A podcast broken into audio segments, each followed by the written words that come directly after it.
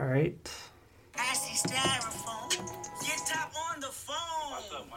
Cornrow Kenny, he was born with the vision on morning with the mixed dashboard, triple digit parallel parked like an alien came visit. Slideshow for the night show, 10 bitches, fine hoes with the blindfold, King Kendrick.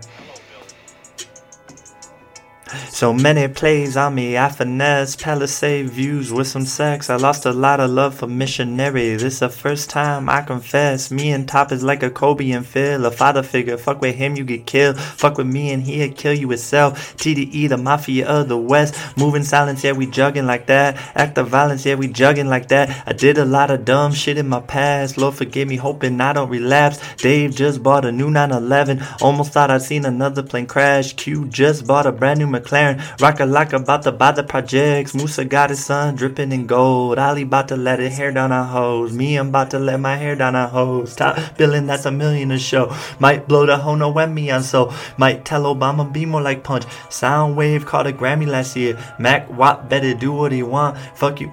Level 2, I'm not done. Two T's told me that I'm the one. I could put a rapper on life support. Guarantee that's something none of you want. Ten homies down and they all serving life. What is like 2500 a month? What if I empty my bank out and stun? What if I certified all of these ones? Bitch, I get buck, I'm as real as it come. Shit is amazing. I'm feeding my cravings. You know that you want me, come here now, little baby. I'm fucking, I'm crazy. Serving it like I belong in the basement. Oh, live at the days. And yeah, yeah, my relative, black cherry soda, pistols, and poverty. Come get to know us. Ooh, okay. That's the last take. This is an exercise in memory, and I'm going to do a little bit of exam, but I had to get that in the beginning.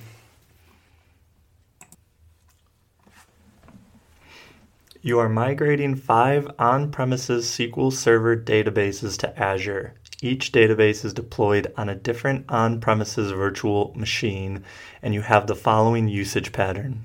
Bullet point one the on premises machine require a total computing capacity of 16 CPU cores during peak usage. Bullet point 2. The average CPU usage of each database outside peak usage is 2 CPU cores. Bullet point 3. The peak usage of each database is predictable. Bullet point 4. The database the databases make use of different file groups to optimize the archival process of old data. You should consider the following requirements for migrating these databases. 1. The target solution should meet the current usage pattern. 2. The target solution must support multiple database file groups. 3. You should minimize administrative effort and overall solution costs without affecting performance. You need to deter- recommend the best SQL database solution that meets these requirements. Which database solution should you recommend? The answer is Azure SQL Managed Instance Pool. You should use an Azure managed You should use an Azure SQL managed instance pool. You can use Azure SQL managed instant, instance pool to consolidate multiple databases in the same virtual machine, optimizing costs and the solution performance. Each instance that is part of the managed instance pool can have a minimum of two vCores, one of our earlier bullet points. And scaling the instance happens really fast because all the resources are pre allocated on the virtual machine pool as compared to the Azure SQL Managed Instance offering. You can also minimize administrative effort because it is a platform as a service, PaaS offering. Related to one of our bullet points as well, minimize administrative effort using the Azure SQL Managed Instance pool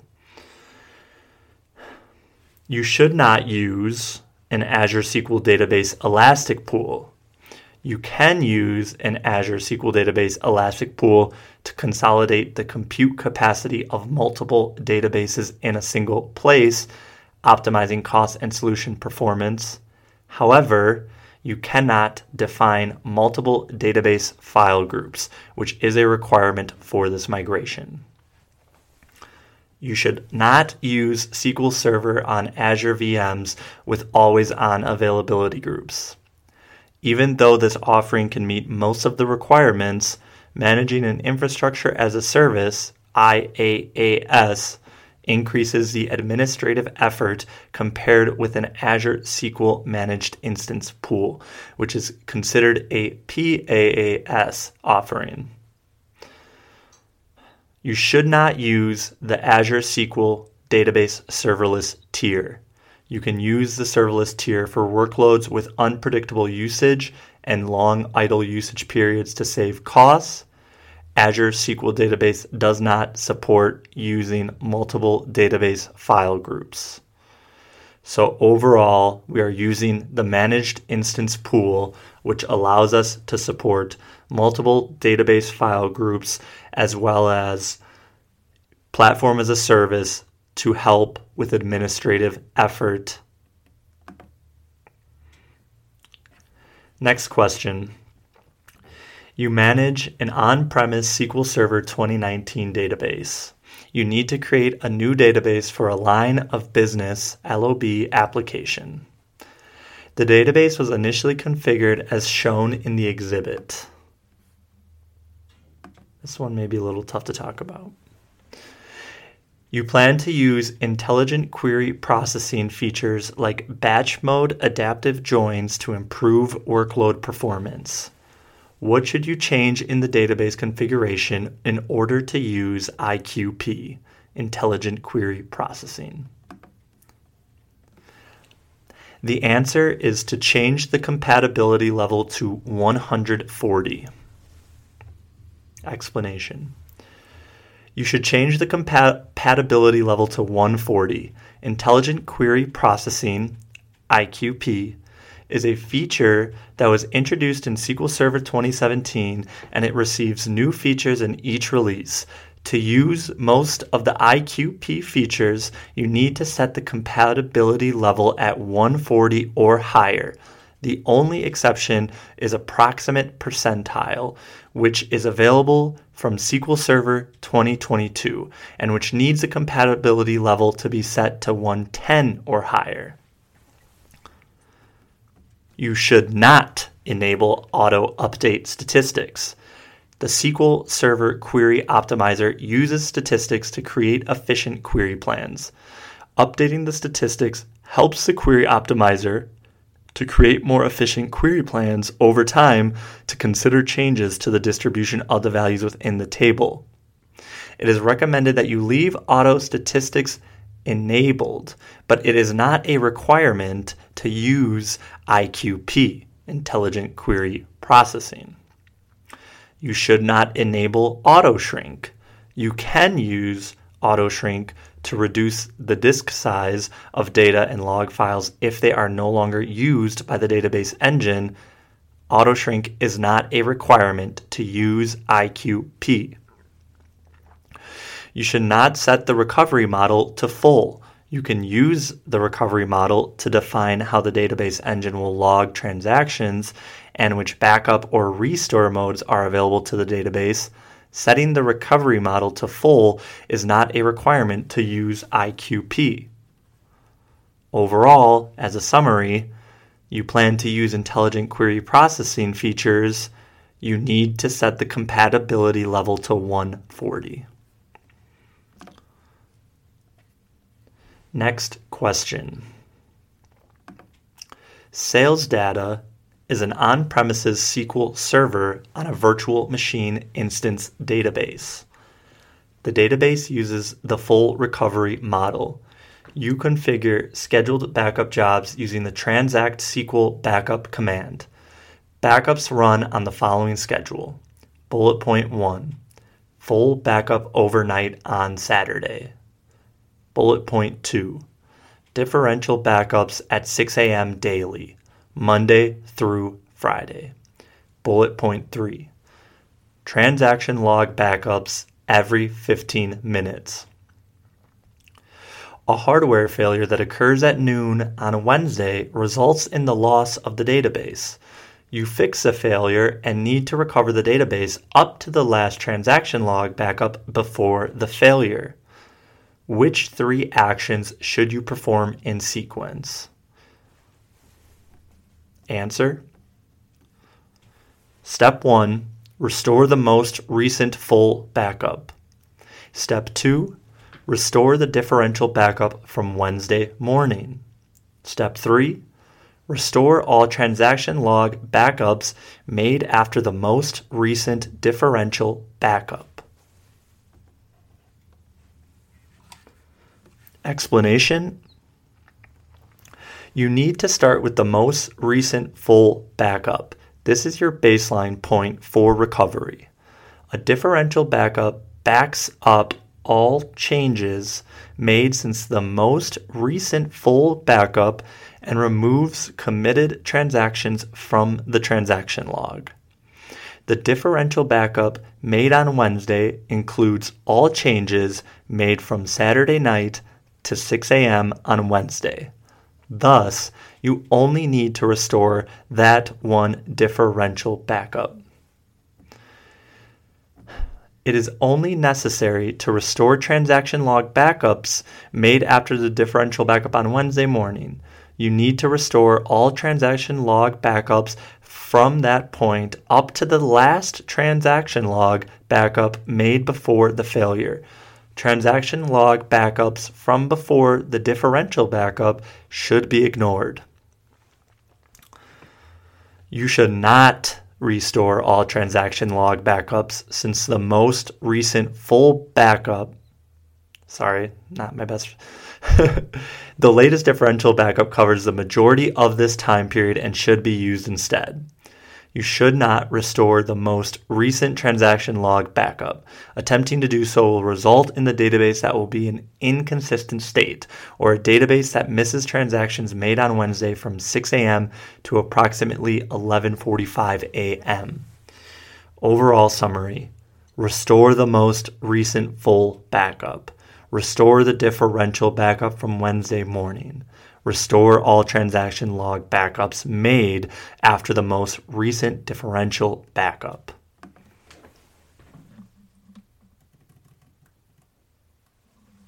Next question.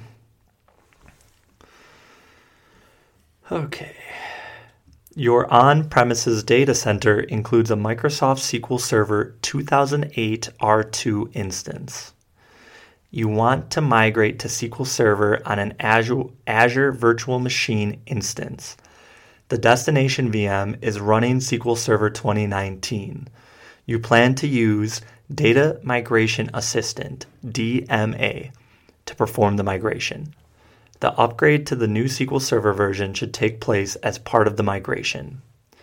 For each of the following statements, select yes if the statement is true, otherwise select no. The following statements are true. You can use TLS encryption to protect data transfer during migration.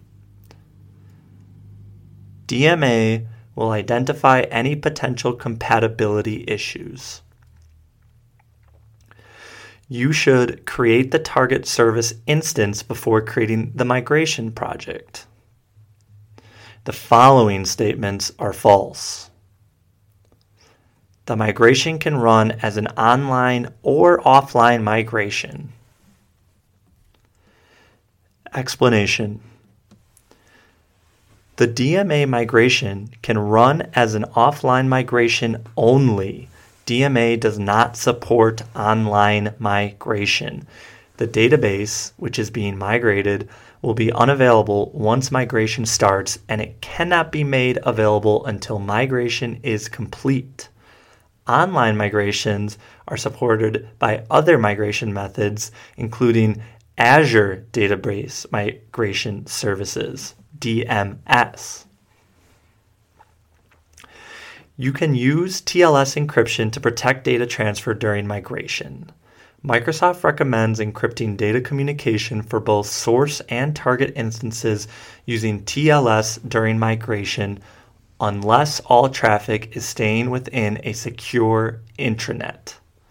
You risk data being intercepted and stolen or modified during transmission if it is not encrypted. Enabling TLS encryption on either the source or destination instances, or both, requires additional server configuration within the SQL Server instances. DMA will identify any potential compatibility issues in its assessment mode. DMA checks the source database for potential migration blockers and compatibility issues that can prevent successful migration. DMA also detects partially supported or deprecated features that are used by the source. After running DMA in assessment mode and resolving issues, you can run it in migration mode to complete the migration. You should create the target service instance before creating the migration project. You must identify both the source and destination databases when creating a new migration project. If the target VM does not exist yet, or if SQL Server is not installed, there you would be unable to complete the migration. DMA does not create VMs or install SQL Server instances, it only migrates database level functionality. So, as a summary, DMA stands for Data Migration Assistant. The DMA will identify any potential compatibility issues. You can use the TLS encryption to protect data transfer during migration and you should create the target service instance before creating the migration project. That one makes sense. Next question. You administer multiple Azure SQL databases for a multi tenant application. All databases use a logical Azure SQL server named Server 1. Each customer for this application has a separate database, and the customer can access their database directly through the public network. For security reasons, customers should not be able to access other customers' databases at the network level. One customer hires an external partner to train a machine learning model using the data in their database. After an initial meeting with the partner development team, you configure and grant all the necessary access to the developers. One of the external partner developers, who works remotely, subsequently reports that they are not able to connect to the database anymore. The other developers that work in the partner office can still connect to the database. You need to help the remote developer, Brian, to reconnect to the database. What should you do? Correct answer? Add the remote developer's IP to the database level firewall. Explanation Sorry. You should add the remote developer's IP to the database level firewall. Due to the network restriction for each customer having access to their own database, you need to configure the database level firewall with the allowed IPs that you can connect to each database. After the initial meeting, you would have added the partner's office IP, but you did not anticipate that the remote developer would access the database from a different IP. You should not add the remote developer's IP to the server level firewall. This would allow the remote developer to have network access to all databases in Server 1 instead of just the customer database you should not configure the database server to use Azure Private Link. You can use Azure Private Link to configure a private network that sorry, you should use Azure Private Link to configure a private network connection to Azure SQL databases that are part of the Azure SQL Server. In this scenario, the customer can access their own databases directly through the public network. You should not create a new login in the master database for the remote developer.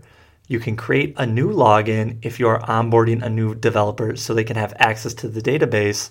However, creating a new login will not resolve the network access issue for the remote developer. If you use Azure Synapse SQL pools, database level firewall rules are not supported. You can only use server level firewall rules or other Azure network related features such as Azure Private Link and Network network security groups to secure the Azure Synapse SQL Pools network layer. Overall, the intention is to add the remote developer's IP to the database level firewall. and we do not want to give them server access since that will give them access to all databases. Next question. oh man. You manage an Azure SQL database named Data One. You add a SQL login and a database user to Data One and name them both User 10. You need to enable, man, I hate these Microsoft questions. You need to enable User 10 to create new databases on the Azure SQL database server that hosts Data 1. Which role should you add user 10 to? Correct answer DB Manager. You should add user 10 to the DB Manager role. This is a special fixed role that is supported by Azure SQL Database and Azure Synapse only. Members of this role can create and delete databases the user creating the database becomes the database owner and they have all database permissions to the database. You should not add user 10 to the DB owner role. This grants the user the permission to perform all configuration and maintenance activities on the database. It does not grant the user permissions necessary to create new databases. You should not add user 10 to the sysadmin or DB creator role. These are fixed server level roles and they are not supported on Azure SQL Database. They are supported with on premises SQL Server instances, SQL Server, or an Azure Virtual Machine or Azure SQL Managed Instance. Summary of this question apply the DB Manager role to user 10 in order to create new databases. Next question. Several databases are deployed on a SQL server on an Azure virtual machine, including a database named MySQL2. A database administrator made several database configuration changes that override the server configuration settings. You need to retrieve a list of database configurations that override server configuration settings. Which catalog view should you query? Correct answer sys.database underscore scoped underscore configurations. Explanation you should query the sys database scoped configuration catalog view to retrieve the required list of database configurations. Database configuration settings that override server configuration settings are referred to as database scoped configuration settings.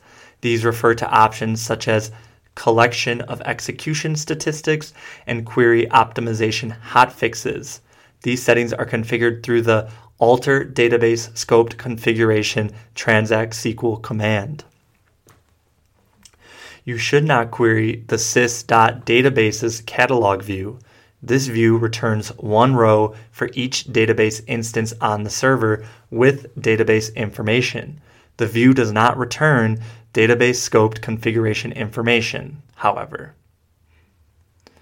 You should not query the sys database automatic tuning options catalog view. This view returns the current status of the automatic tuning options. Most settings are configured at the level of the server. You should not query the sys configurations catalog view. This view returns server wide configuration options. The summary of this question use the sys database scoped configurations in order to retrieve a list of database configurations that override server configuration settings. Next question. Your company contracts an outside consultant to audit the company's data security. The consultant finds an Azure SQL managed instance database that is not encrypted at rest. Other databases attached to the same server are encrypted using a server managed certificate, service managed certificate. You need to enta- ah. you need to enable transparent data encryption TDE for the database. What should you use? Correct answer T-SQL command.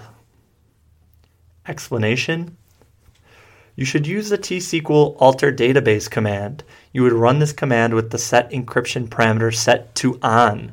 This will encrypt the database using the existing server service managed certificate. The service managed certificate is automatically created by the Azure platform for each server and uses AES 256 encryption. You should not use Azure Portal GUI. You can use Azure Portal GUI to enable or disable TDE on database hosted in Azure SQL Database Service. This capability is not supported for Azure SQL Managed Instance databases. You could enable TDE using the Azure portal by creating and then running a SQL script using the Cloud Shell feature. However, this is not a GUI option. You should not use SQL Server Management Studio, SSMS GUI. SSMS is an integrated management environment that lets you manage SQL infrastructure. SSMS includes a variety of GUI capabilities but these do not include an option for enabling and disabling TDE. You could enable TDE using SSMS by creating and running a SQL script. However, that is not a GUI option. You should not use Azure Key Vault. Azure Key Vault can be used to create and store certificates, but cannot be used to enable TDE or directly encrypt a database. The summary of this question use the T-SQL in order to support transparent data encryption, TDE, for the database. Both GUIs are not supported in setting TDE up. Next question. You are implementing a high availability HA strategy for an Azure SQL database database. Your solution must, bullet point one, replicate the database to a separate Azure region. Bullet point two, support automatic failover based on a user defined policy. Bullet point three, allow for manually initiated failover. Bullet point four, support client application connections after failover without changing connection strings you need to recommend an appropriate HA, high availability solution. Answer. You should recommend configuring an auto failover group. Explanation. You should recommend configuring an auto failover group. This is the only solution that meets all of the scenario's requirements. Auto failover groups support replication between regions with support for both automatic and manual failover. Client connections are not interrupted by failover, and there is no reason to change client connection strings.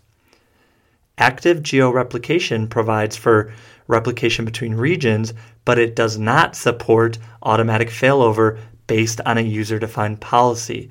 It also does not support client application connections after failover without changing connection strings. Zone redundant configuration does not provide replication between regions. It provides replication between multiple physical data centers within the same Azure region.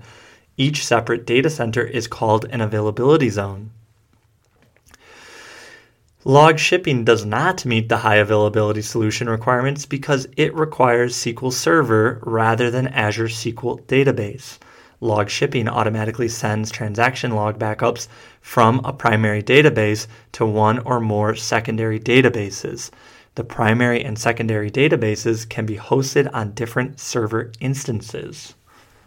The summary to this question when implementing a high availability strategy for Azure, lean towards using auto failover group, especially in situations where we need to replicate the database to a separate Azure region. Support automatic failover based on a user defined policy. Allow for manually initiated failover and support client application connections after failover without changing connection strings. Oh man, this is a lot, but I'm getting better at it, that's for sure. It's snowing outside. Next question. You want to use Azure Database Manage you want to use Azure Database Migration Service, Azure DMS, to migrate an on-premises Microsoft SQL Server 2016 database to Azure SQL Database. You plan to run the migration as an offline migration. You have already created the Azure SQL Database instance as your destination you need to ensure that the credentials used at the source SQL Server instance and destination database have sufficient permissions to support the migration. Your solution should use the principle of least privilege.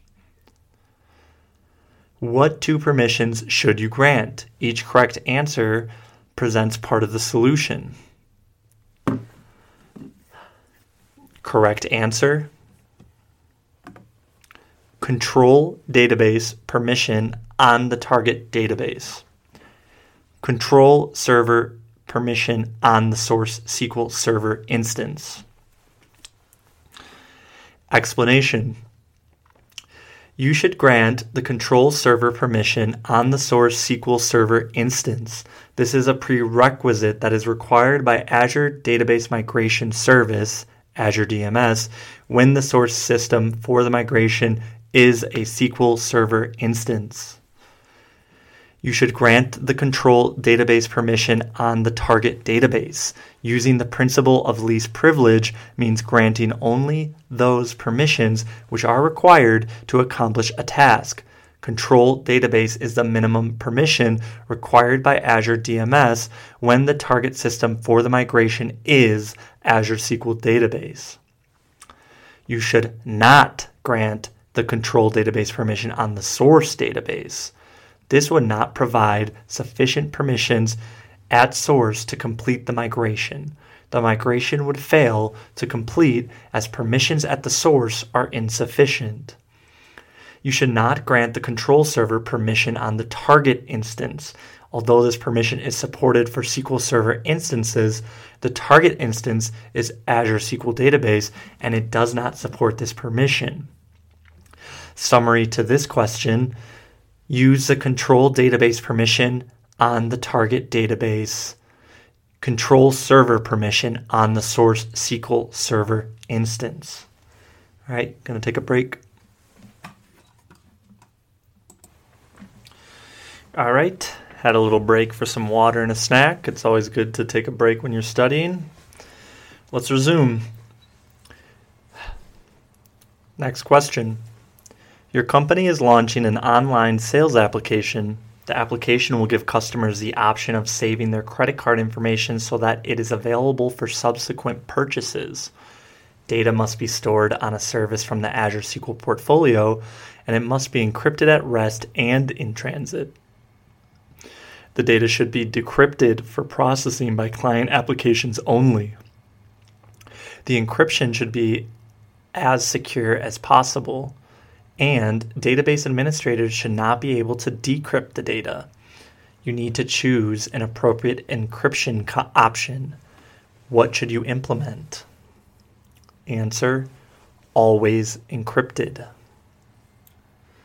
Explanation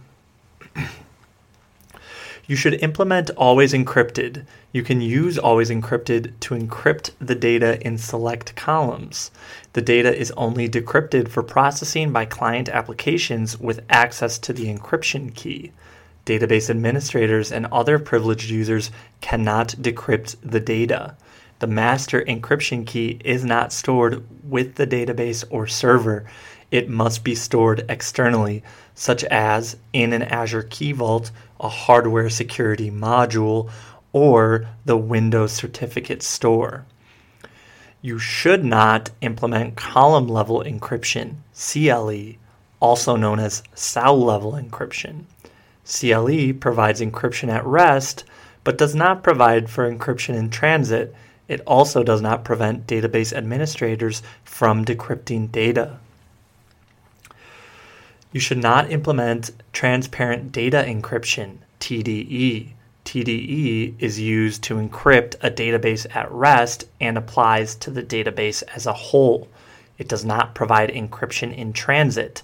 Databases created with Azure SQL Database or Azure SQL Managed Instances after 2017 have TDE enabled by default. You should not implement Transport Layer Security, TLS. TLS is used to protect data in transit as a way of preventing data from being intercepted and then stolen or modified. TLS does not impact at rest encryption. The summary of that one is to of that question is to select always encrypted.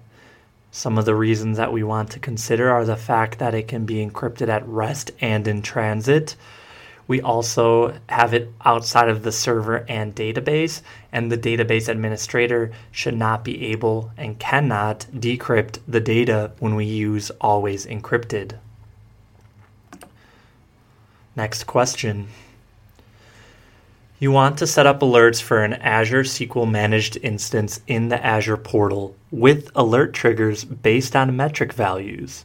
Alerts should trigger when a specified metric threshold is crossed in either direction.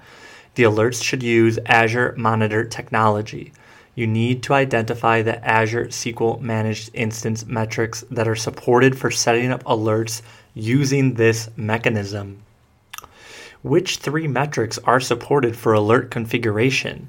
Each correct answer presents a complete solution. correct answers. Maximum storage space used by the instance and database. Average percentage of CPU utilization. Average I.O. bytes read. Explanation.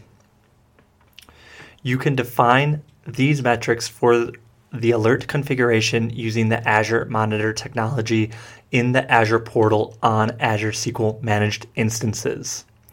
Bullet point 1 Average percentage of CPU utilization. Bullet point 2 Maximum storage space used by the instance and databases. Bullet point 3 Average I/O bytes read. The full set of metrics that are supported using this approach are 1. Average CPU percentage. 2. I/O bytes read. 3. IO bytes written. 4. IO requests count. 5. Storage space reserved. 6. Storage space used. 7. Virtual core count. Each supported metric can have a user defined aggregation type. Aggregation types are minimum, maximum, or average. The alerts are defined at the instance levels rather than at the individual database level. The alert rules are defined via the metrics menu in the monitoring blade of the Azure portal. You should not define maximum CPU utilization, average memory utilization, or maximum memory utilization alerts for Azure SQL Managed Instance in the Azure portal using the Azure Monitor technology. You can use other technologies such as SQL Server agent alerts to alert based on those metrics. Such alerts can be set up via SQL Server Management Studio or via SQL Code instead of in the Azure portal. So, as a summary to that question, since we are viewing Azure SQL managed instance metrics that are supported for setting up alerts using the Azure portal, we need to use the following three that support the Azure Monitor technology average memory utilization, maximum storage space used by the instance and database, average percentage of CPU utilization. Oh, I got that one a little wrong. I apologize. The first one, average memory utilization, should not be used. It should be average I/O bytes read. I'll probably get that question right on the test because I messed it up here. Next question. Your company database resources include multiple Azure SQL database single databases and on premises SQL Server instances hosting multiple databases. Specific data on the databases must be kept up to date and maintained between the Azure and on premises databases. You need to ensure that bi directional updates occur across the databases. What should you configure? Correct answer SQL Data Sync. Explanation you should configure SQL Data Sync. SQL Data Sync allows you to set up data synchronization updates between multiple database instances, including both Azure and on premises databases. Data Sync is configured in a hub and spoke Data Sync is configured in a hub and spoke configuration, and updates are sent between the hub and each of the me- member servers. DataSync can be configured to support bidirectional synchronization. You should not configure SQL database sharding. Sharding is a, is a means for partitioning database data across multiple servers. Database sharding is supported for Azure SQL Database only. You should not configure active geo replication. Georeplication allows you to create and maintain secondary servers that are kept in sync with a primary server through asynchronous replication. Synchronization is in one direction only from the primary database to the secondary, and on premises database instances are not supported. You should not configure a SQL database elastic pool. With an Elastic Pool, you have multiple databases deployed on the same Azure SQL database server. Each database maintains its own unique dataset. The Elastic Pool enables the datasets to scale automatically to share configured compute resources. In summary, use SQL Data Sync to ensure that bi-directional updates occur across the databases.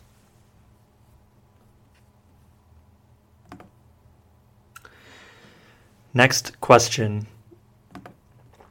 You are planning to upgrade an older version of SQL Server to SQL Server 2014 12.x. The newer version will be running in an Azure VM. The upgrade process must not have a negative impact on query performance. You need to recommend a solution. Which solution should you recommend?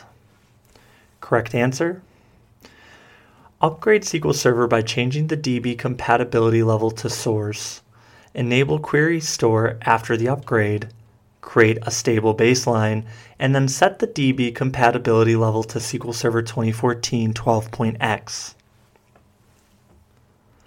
Explanation You should upgrade SQL Server by changing the database DB compatibility level to source, enable Query Store, create a stable baseline, and then set DB compatibility level to SQL Server 2014. Since SQL Server 2014, all query optimizer changes have become tied to the latest DB compatibility level. Hence, you should change the DB compatibility level to source, then enable Query Store, and wait to collect data on the workload. This is referred to as creating the baseline.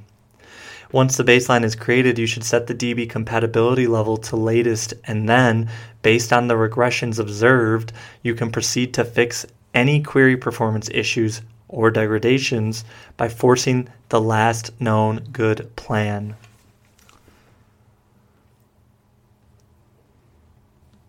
There's a lot in this ex there's a lot in this explanation. I'm going only going to read one more. You should not enable Query Store before the upgrade. Upgrading Query Store before setting the DB compatibility level as a source will render the upgrade of Query Store useless because the required stable baseline will not be created effectively. You should upgrade the latest SQL Server and keep the DB compatibility level as source. Only then should you enable the Query Store, create a stable baseline, and then set a set the DB compatibility level to SQL Server 2014. Then, based on the regression observed, you can fix any query performance issues or degradations by forcing the last known good plan. This question seems pretty set in stone. It is about setting the baseline. As we said earlier, you should change the DB compatibility level to source, then enable query store, and wait to collect data on the workload. That is the definition of creating the baseline.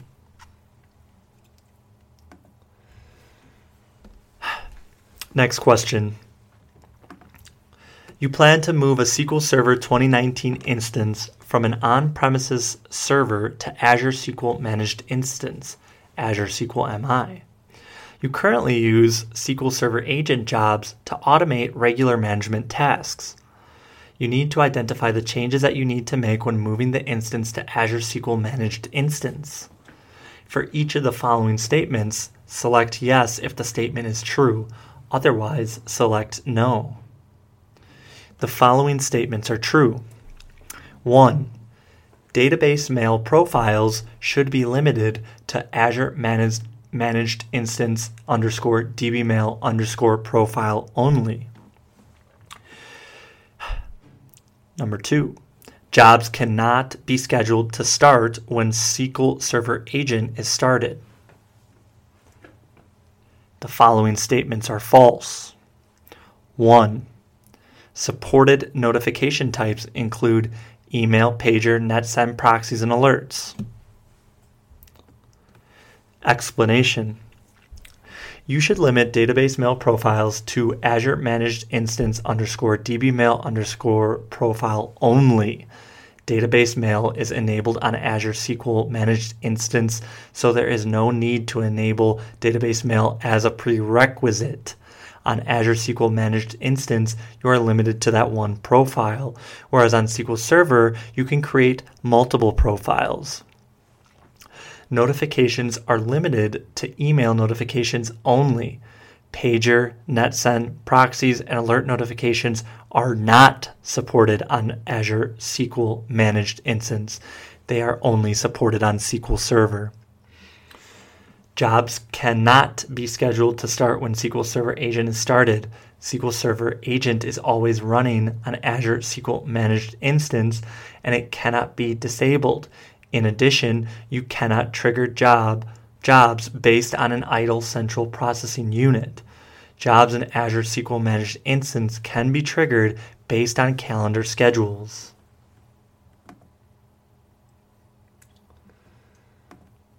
Next question. Your company plans to deploy a database to support a software as a service SaaS application you consider using an Azure SQL managed instance to host the application database. The database is projected to eventually grow up to 2 terabytes. Access to the database should be controlled through both SQL authentication and Azure Active Directory authentication. Data must be encrypted in transit during data reads and writes access to sensitive data should be protected in order to ensure that only limited content is available to unauthorized users. You need to determine if and how these requirements can be met through an Azure SQL managed instance. For each of the following statements, select yes if the statement is true, otherwise, select no. The following statements are true. Azure SQL Managed Instance supports SQL authentication and Azure Active Directory authentication. Dynamic data masking can be used to limit access to sensitive data. The following statements are false. Transparent Data Encryption, TDE, provides encryption for data in transit think we all know it's at rest by this point.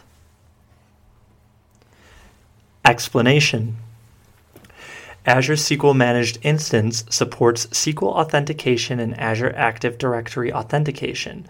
Azure AD, Active Directory, provides a way for administrators to centrally manage database user identities and permissions. SQL authentication is ideal for legacy applications that are being migrated from SQL Server and that need to continue to use local identities. A third authentication mechanism, Windows authentication for Azure AD Principals, has recently been introduced and is currently in preview. Transparent Data Encryption TDE provides encryption for data at rest, not for data in transit. Data in transit encryption is supported through Transport Layer Security TLS. When TLS is enabled, all data in transit between the client and the Azure SQL Managed Instance Server is encrypted. Dynamic data masking can be used to limit access to sensitive data. Dynamic data masking works by obfuscating the data displayed so that only a portion of the actual data is displayed. This obfuscation, why did Microsoft throw that word in there? This obfuscation is only applied for users who are unauthorized to see the sensitive data. Sensitive data continues to be displayed for authorized users, such as database administrators. I think we're learning. Next question. You are designing a high availability and disaster recovery HADR solution for SQL Server running on Azure virtual machines. You are using Windows Server failover clustering with SQL Server on Windows Server 2016. You need to implement the best practices for the HADR solution. Which four actions should you perform? Each correct answer presents part of the solution. Answer Here are the following four actions 1. Configure cross subnet threshold 40 heartbeats. 2. Configure same subnet delay 1 second. 3. Configure cluster quorum voting to use three or more odd number of votes. 4. Deploy your SQL Server VMs to multiple subnets whenever possible. Explanation In this use case scenario, you are using Windows Server 2016 for Windows Server failover clustering with SQL Server you should use the following four best pa- practices for the HADR solution on Windows Server 2016. 1. Deploy your SQL Server VMs to multiple subnets whenever possible is correct. This allows you to avoid the dependency on an Azure load balancer or a distributed, distributed network name, DNN, to route traffic to your HADR solution. 2. Configure same subnet delay 1 second. Since you are using Windows Server 2016, you need to use less aggressive parameters for cluster settings. This allows you to avoid any unexpected outages from transient network failures. Configure sub- same subnet delay 1 second is a correct setting for Windows Server 2016.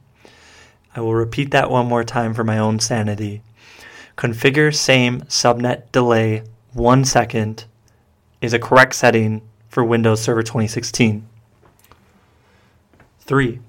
Configure cross subnet threshold 40 heartbeats is a correct setting for Windows Server 2016. 4. Configure cluster quorum voting to use three or more odd number of votes. You should not configure same subnet thresholds 10 heartbeats 10 heartbeats would be too aggressive on Windows Server 2016 since the lower number since the lower the number, the more aggressive it is. Then 1 is more aggressive than 5 and 10 is more aggressive than 40. Thank you Microsoft. Therefore, for Windows Server 2016, same subnet threshold should be 40 heartbeats. You should not configure cross subnet delay 0.01 or 0.1 milliseconds. This should be crossnet subdelay 1 second on Windows Server 2016. You should not use two NICs per cluster node. You should always use a single NIC per cluster node. NIC network instance. That's a horrible question, and I've never seen any of this in my years of data warehousing. Next question. You deployed a new Azure SQL managed instance. The instance supports a new application that recently went live. You plan to closely monitor several aspects of the instance during this initial deployment. You need to configure Azure Monitor alerts for these metrics. 1. Average CPU usage percentage. 2. Maximum storage space used for the instance and the database it hosts. What should you use to create these alerts? Answer Azure Portal. Explanation You should use Azure Portal. The metrics blade for the Azure SQL Managed Instance resource in the Azure portal lets you configure metric alerts. Alternatively, you can also configure the alerts from the main Azure Monitor blade in the Azure portal. Alerts are configured at the Azure SQL Managed Instance resource level and apply to all database bases hosted within the instance. Both metric types listed in this scenario are supported for Azure SQL Managed Instance resource. You should not use the sp underscore add underscore alert system stored procedure. This system stored procedure is used to create alerts using SQL's, SQL, ah, SQL Server Agent technology in SQL Server. It does not create Azure Monitor alerts for Azure SQL Managed Instance resources. You should not use SQL Server Manage- Management SSMS. SSMS is an integrated environment designated to let you manage your Microsoft SQL infrastructure, including on premises and Azure based database resources. We all know what SSMS is. I don't know why I said that. SSMS can be used to configure SQL Server agent alerts for Azure SQL Managed Instance resources. The requirements in the scenario is to use a different alerting technology, which is Azure Monitor. You should not use alter database. Alter database is the primary T-SQL command for modifying database configuration. You would use it to change database properties such as database name, collation, and file groups. You cannot use this T-SQL ma- command to manage Azure Monitor alerts. The summary of this, since we are looking at Azure Monitor alerts, we need to use the Azure portal. Next question. You use custom database roles to manage database object permissions assigned in the on premises SQL Server 2019 database named DB1. You need to review the permissions assigned to a custom database role. What should you use? Answer. Use sp underscore help protect underscore system stored procedure. Explanation You should use the SP Help Protect system stored procedure. This pr- procedure returns a report on the permissions assigned to an object or role. You should not use SP Help Role. This returns information about the roles in the current database, including the role name, role ID, and whether the role is an app role. You should not use SP Help Role Member. This returns information about the members of a role in the current database. It does not return any information about permissions. You should not use the alter role tsql command. The alter role command lets you add or remove members to or from a database role or change the name of a user defined database role. It has no control over the permissions assigned to a role. You should not use the grant tsql command. The grant command is used to grant permission on SQL Server objects to security principals. However, it does not provide a way to see what permissions have been granted. The summary of that is to use SP Help Protect in order to see permissions assigned to a custom database role. Next question. You have an Azure SQL database resource that includes a table named Sales History, which contains over 10 billion rows. The table is part of a data warehouse and is updated with new data each month.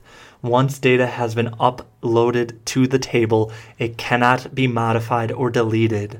You created the table as a clustered column store index. The data is used for online analytic processing and business intelligence applications.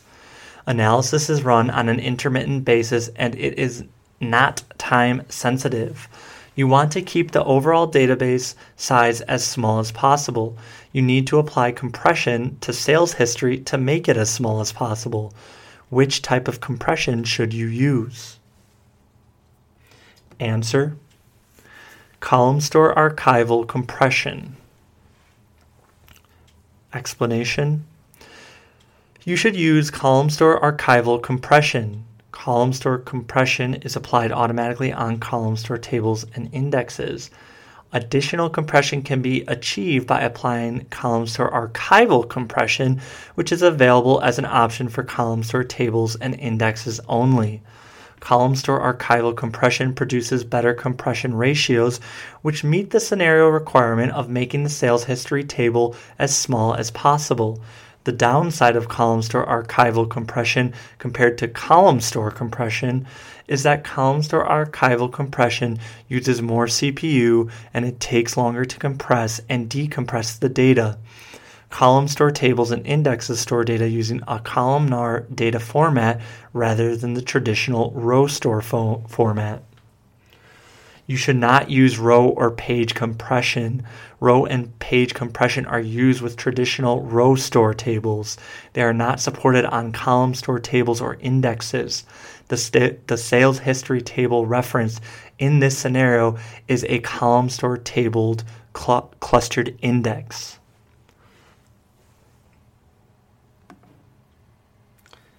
Next question. Man, I'm going to lose my voice. Your company has a single on premises Microsoft SQL Server 2019 instance named SQL1. The instance has two databases named DB1 and DB2. Each database contains approximately 2 terabytes of data. You plan to use Azure Database Migration Services, Azure DMS, to migrate the database to migrate the databases to an Azure SQL managed instance. You want migration to run as quickly as possible and with minimal downtime. You need to choose an appropriate Azure DMS pricing tier to run the migration.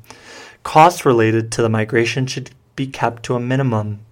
Which pricing tier should you choose? Answer Premium 4 vCore.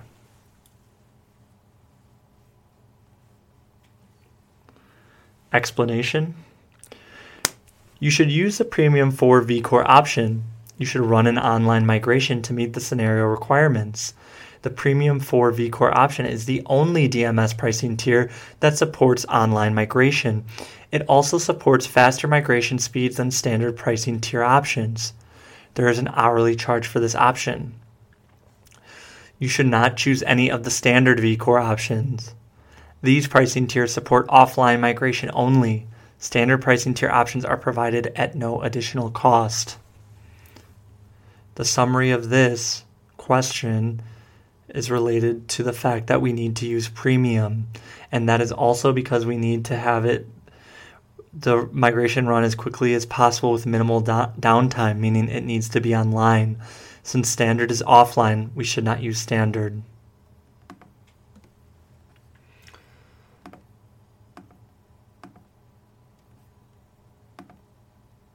Oh, man. Not even going to do that one. Next question.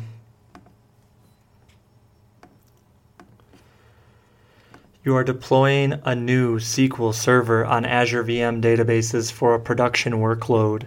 You have created the Azure VM with multiple disks as shown in the exhibit. Within the exhibit, we see four disk names, four types, four caching policies. I will read the exhibit starting with the first row left to right. OS disk C, type premium SSD, caching policy read write. Ephemeral, ugh. Eph- ephemeral, I'm just going to say ephemeral. Ephemeral type local temporary disk, caching policy not available. Disk 1 type premium SSD, caching policy none. disk 2G, type premium SSD, caching policy read only. You plan to configure the storage for this database. You need to use the best available disk for each file type, optimizing for performance. Which disk should you use to store each file? Answer. For data files, disk 2G. For transaction logs, disk 1F. For tempdb, eph- I'm butchering this. Eph- ephemeral ephemeral, ephemeral, ephemeral. Explanation. For production workload running in SQL Server on Azure VMs, the way in which you design the disks used for the SQL Server database dramatically impacts the performance. You should aim to use a premium SSD disk or ultra disk, depending on your latency requirements, and use the appropriate caching policy. You should use disk 2G for storage of data files you can use a disk with a read-only caching policy for the data files to optimize the I/O operations per second for reading queries. You should use disk 1F for the storage of log files. The log data holds the transaction logs, and it is recommended to store it on a standalone disk with the caching policy set to none. There is no performance benefit to enabling caching for log storage.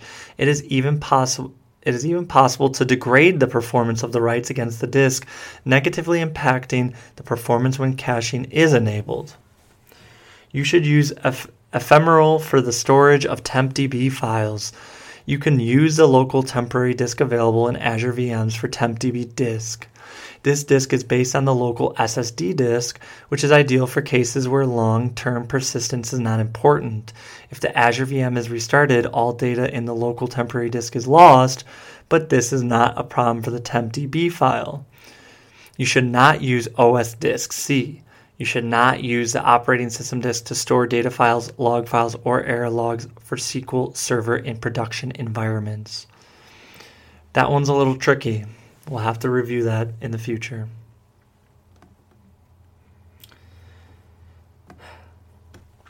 Next question. User role is a custom role in the database named MyDB1 in Azure SQL Database. You need to assign database permissions to role members. Which T-SQL command should you use? Answer, grant. Explanation You should use the grant tsql command to assign permissions on SQL Server objects, including databases, to security principals. This includes database users and custom roles. In addition, you can use the revoke command to remove permissions and the deny command to block permissions. Denied permissions take precedence over granted permissions. You should not use the alter role command. The alter role command lets you add or remove members to or from a database role or change the name of a user defined database role. It has no control over the permissions assigned to a role. You should not use the create role command. The create role command lets you create a role, but it does not let you modify the role after it is created. You should not use the alter authorization command. This command is used to change the ownership of a server object, including custom security roles.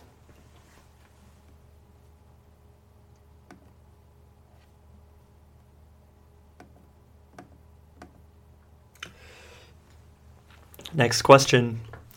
You use Azure AD authentication to connect with Azure SQL Database. However, you do not find the Azure SQL Database application in the Azure AD portal. On diagnosis, you find that Azure SQL DB is not part of the tenant. You need to complete the code to troubleshoot the issue. Which Power Command Shell PowerShell commandlet should you use? Answer: New Azure AD Service Principal. This commandlet creates a new service principal. A service principal is created in each tenant where an application is used, and the service principal references the globally unique app object. App ID is a unique identifier for the associated application, and dash display name refers to the name with which it will be displayed in the Azure AD portal. You should not use new dash Azure AD Service app role assignment. This PowerShell commandlet is used to assign application permissions. The commandlet assigns an app role from a resource service principal to a user, group, or another service principal. App roles assigned to service principals are also known as application permissions. In the given scenario, you need to create new, a new service principal for the Azure SQL Database application in the custom customer tenant. You should not use new dash Azure AD service principal key credential. This commandlet is used to create a key credential for a service principal in Azure AD. In the given scenario, you need to create a new service principal for the Azure SQL Database application in the customer tenant. You should not use new Azure AD service principal password credential. This commandlet is used to create a password credential for a service principal in Azure AD. In the given scenario, you need to create a new service principal for the Azure SQL Database application in the custom customer tenant.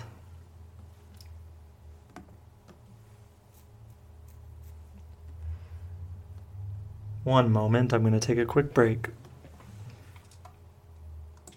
Just took a quick water break we have a couple more questions and then I'm going to finish this one up. Uh, I'm on question 46 out of 50. I'm taking multiple tests and I will do another recording with more questions tomorrow. All right. Question My dev DB is deployed on a SQL Server 2008 R2. Who is using SQL Server 2008 R2 and why does it appear twice? All right, my bad. Just a quick tangent. I'm just some of these questions are just don't seem relevant to what I'm doing my day to day. But I'm gonna finish this test, get an A. Let's go. Get a 700. That's what I need to pass. Okay. My dev DB is deployed on an Azure on and SQL Server 2008 R2 on an Azure virtual machine. You want to collect both Windows Server OS and SQL Server performance metrics at various times during the day to establish a performance baseline. You want to store the metrics for later analysis. You need to collect the performance baseline information. All telemetry collection must be configured and managed via the Azure portal. What should you use? Answer Azure Monitor you know, I got this one right earlier, and when I see Azure Portal, Azure Monitor, they seem to make sense. Let's read the explanation. You should use Azure Monitor. Azure, Azure Monitor is used to collect, analyze, and act on telemetry information to help you maximize the availability and performance of your application and services. Azure Monitor includes multiple built in analysis tools. Azure Monitor supports all versions of SQL Server and Windows Server OS. It can be managed via the Azure portal as well as API, PowerShell, and other mechanisms. You should not use Windows Performance Ma- Monitor. Windows Performance Monitor lets you collect performance metric data through performance counters. You can display current counter values and save performance information collected over time. Counters are provided for both Windows Server OS and SQL Server performance metrics. Windows Performance Monitor is managed by logging into the Windows Server VM rather than by using the Azure portal as it is required is in this scenario. Like I said at the beginning, that Azure portal, you should not use SQL Insights. SQL Insights provides monitoring for all products in the Azure SQL family via dynamic management views. SQL Insights requires SQL Server 2012 or later. Thus, it would not work in this scenario. At the time of writing, SQL Insights is in public preview stage. You should not use Intelligent Insights. Intelligent Insights is designed to continuously monitor database usage through artificial intelligence and is supported for Azure SQL Database and Azure SQL Managed Instance only.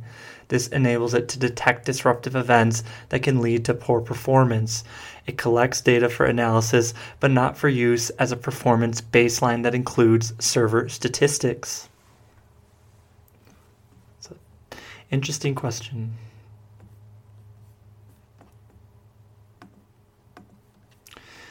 Uh, all right. You are planning to create a new table named orders in an on premises SQL Server 2019 database with the following columns and data types. Bullet point 1 Order ID integer. Bullet point 2 Customer ID integer. Bullet point 3 Observation nvarchar 300. Bullet point 4 Created at datetime 2 you can use the customer ID columns to determine the customer region based on a numeric range. The sales team uses the following convention when they are creating a new customer ID. 1. 1 to t- uh, 1 to sorry, 1 to 20,000 North America, 20,001 to 40,000 Europe, 40,001 to 60,000 Asia, 60,001 and greater other regions. You plan to implement this table with partitioning based on the customer region. Each region should use an already created file group. Which SQL statement should you use? To answer, select the appropriate options from the drop down menu. Answer Create partition function customer region range integer as range left for values 20,000, comma 40,000, comma 60,000. Colon create partition scheme customer region partitions as partition customer region range to NAFG, comma, Europe FG, comma, Asia FG, comma, other FG, colon. Create table orders. Orders ID, integer, not null. Customer ID, integer, not null. Observation nvarchar 300 created at datetime 2, not null, on. Customer region partitions, parentheses, customer ID. In the first query, oh, sorry, explanation. In the first query, you should create a partition function. It is necessary to create the partition function to match the range convention used by the sales team, which consists in the upper limit that divides each customer region. With the range left clause, you are ensuring that the boundary value is included at the left partition, i.e., if the value is less than or equal to 20,000. In this scenario, you will have a total of four partitions values that are less than or equal to 20,000, values that between 20,001 and to 40,000, values between 40,001 to 60,000, values greater or equal to 60,001. In the second query, you should create a partition scheme to map the previous partition function to the existing file groups. You should configure the previously created partition function with the file group for each region. Finally, you should create the table using the partition scheme and define the previously created customer region partitions partition scheme based on the customer ID column to partition the table into different file groups based on the customer region. The key to that one create partition function in our first query, create partition scheme in our second query, and then when we create our table, we are saying on our partition scheme, which was customer region partitions, parentheses customer ID.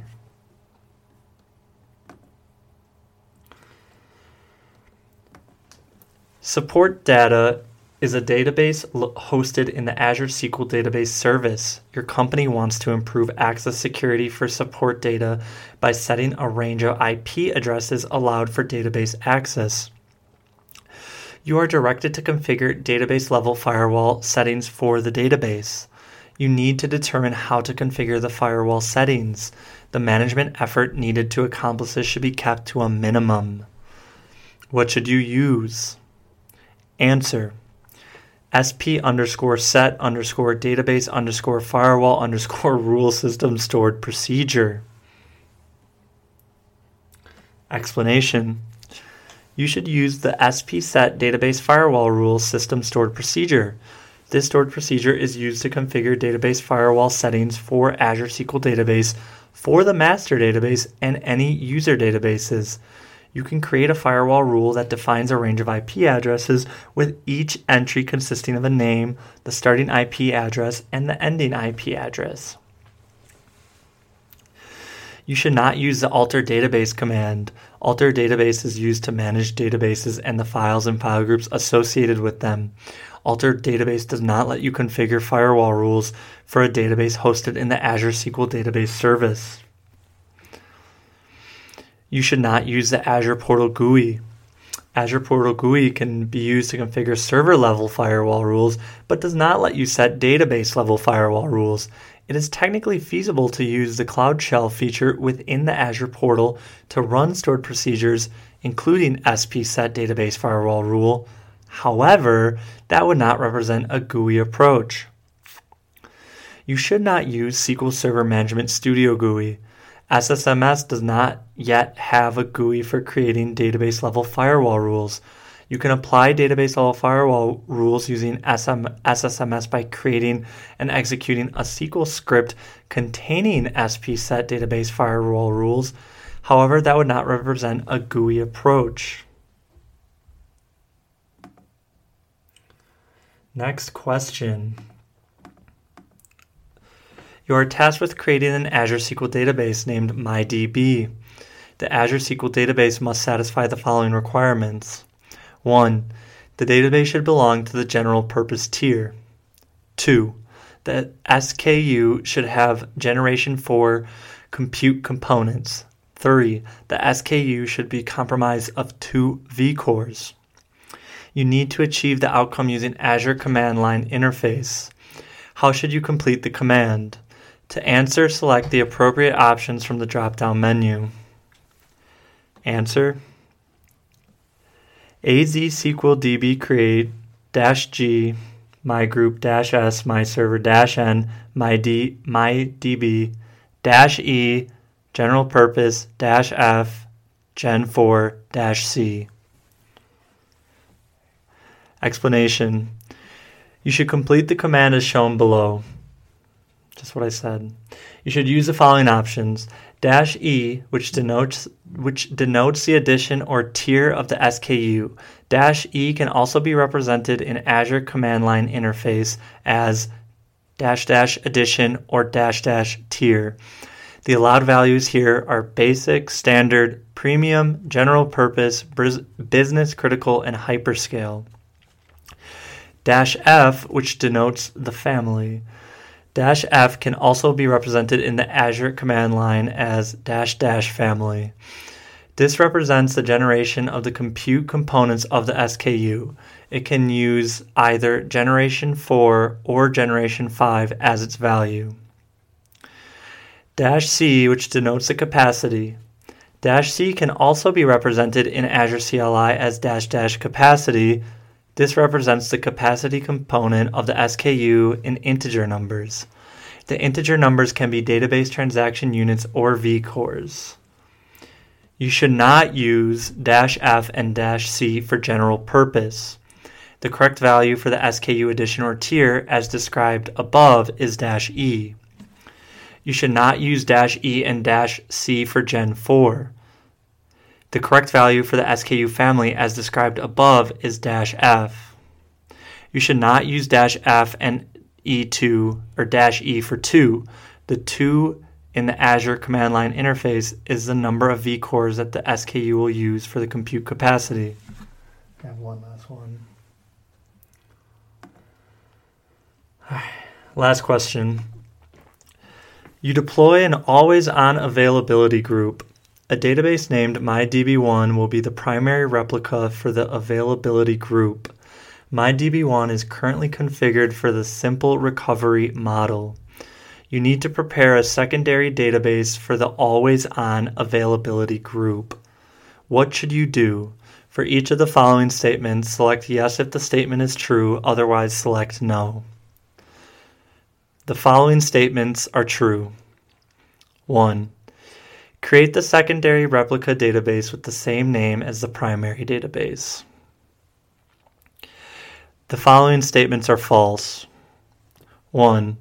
Configure the primary replica for either the bulk logged or the full recovery model. 2.